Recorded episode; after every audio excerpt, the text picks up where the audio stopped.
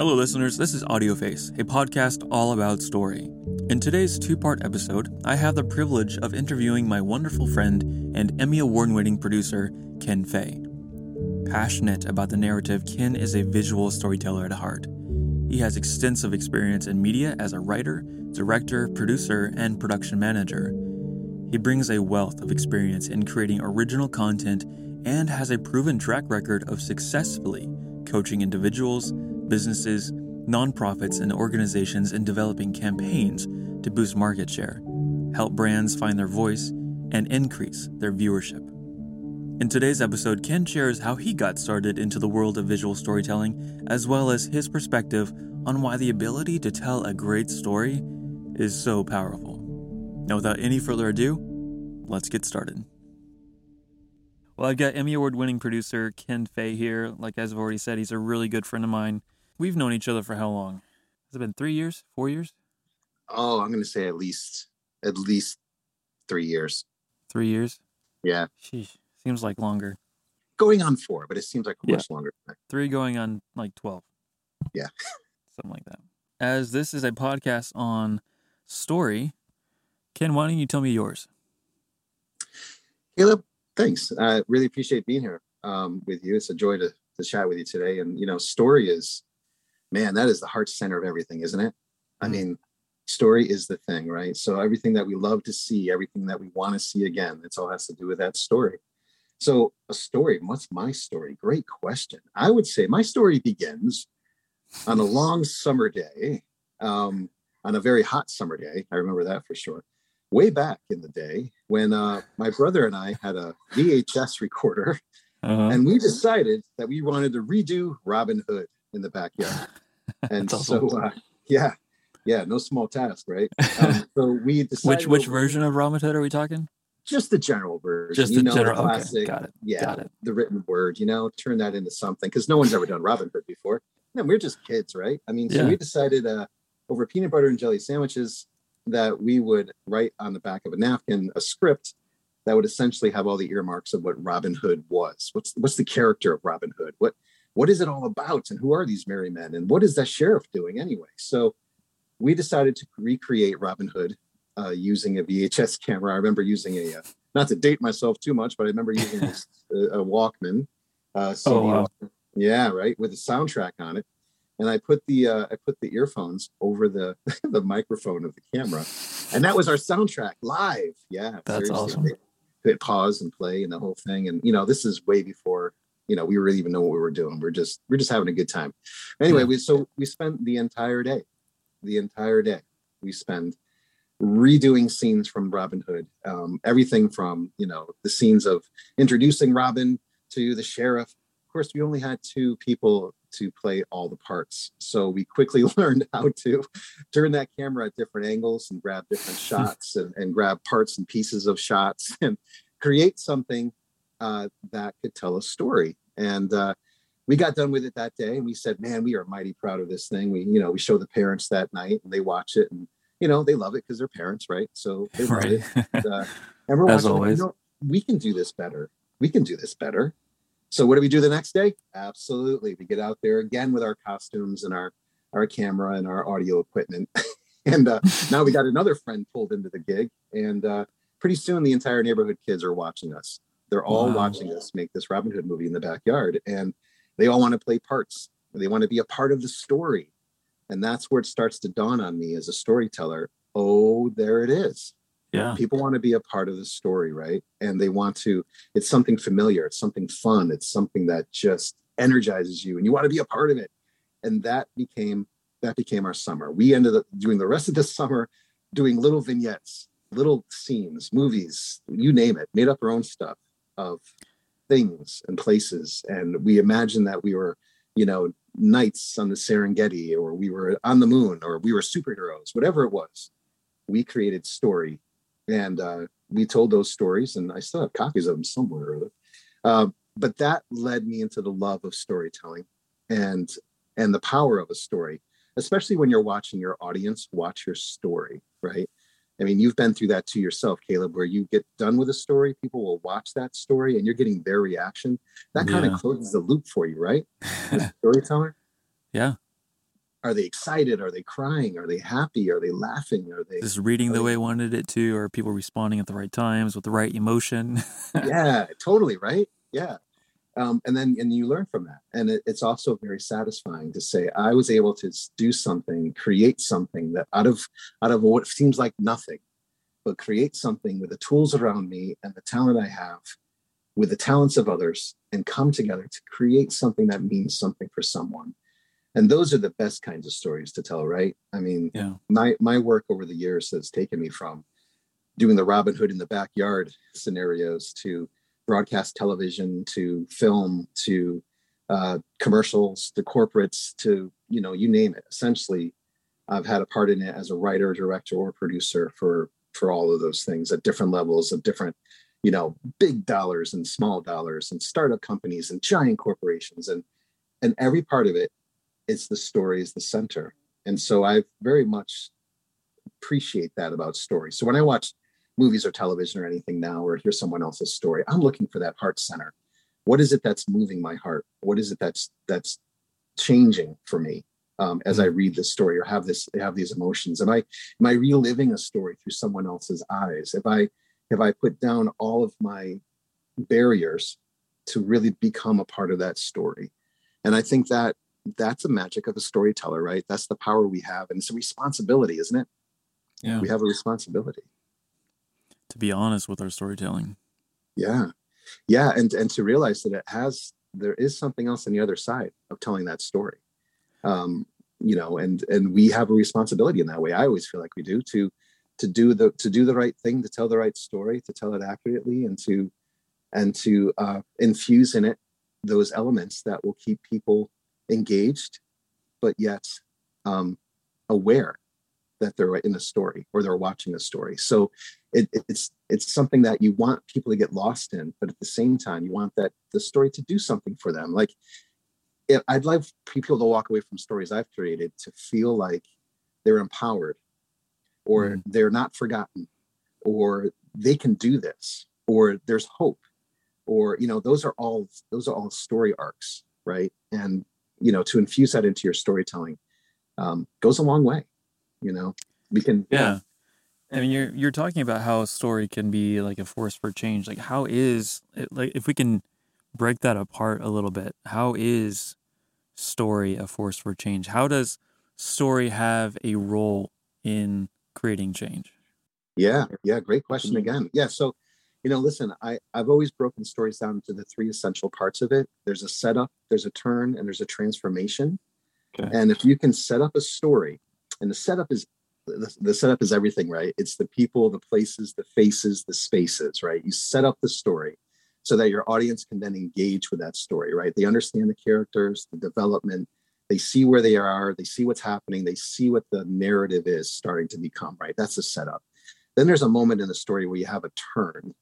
Uh, now the audience f- has followed your setup, right? Now there's a turn in that story, whatever that is, but it's a turn in your audience as well, where they're mm. like, oh, I didn't see that coming, or oh, wow, that really affects me at this level, or oh my goodness, I hope that person, I hope this is going to be okay. You know, whatever the turn is, there's a moment where your audience has grabbed on and embraced your setup.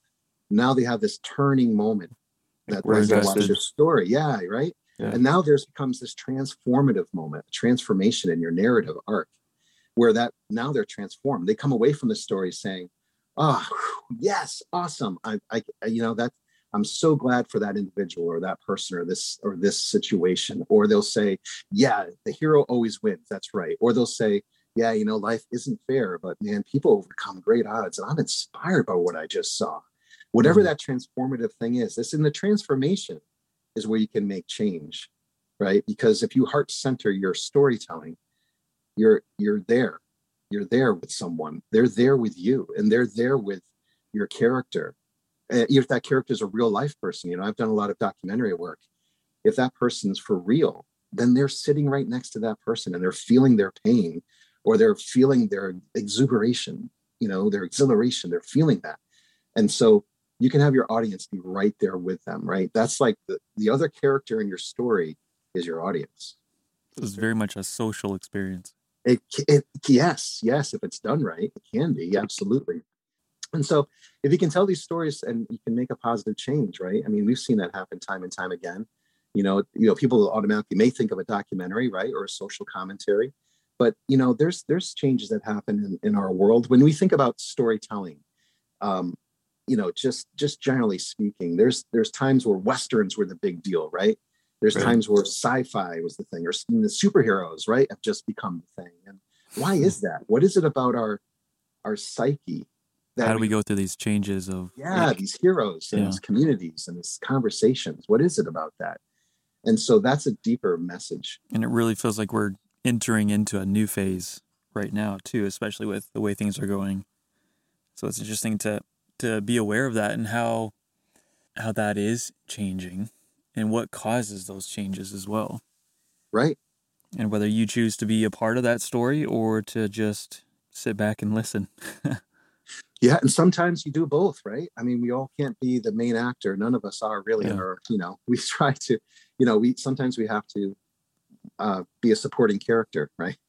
We all have to support so i feel like we all have to support one another. We're all supporting characters in each other's lives and we play a we play the central role in our own life yes we can give supporting care to others and their story and i find that that those real relationships that you can build from there um, it does change the needle. It, it moves things. It, it, it creates a community. It creates a, a place to then have a conversation from, right?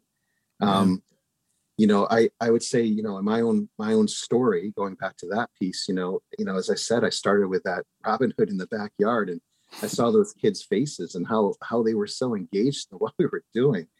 And then I see myself at the Emmys and I see that audience of professionals engaged in what was created. And it's it's it's almost like nothing really changed and everything changed at the same time. It's just grabbing on that story telling that story. And you know in my case it was a documentary that i did that was a very heartfelt documentary about healing in a community that was shattered by violence and so yeah.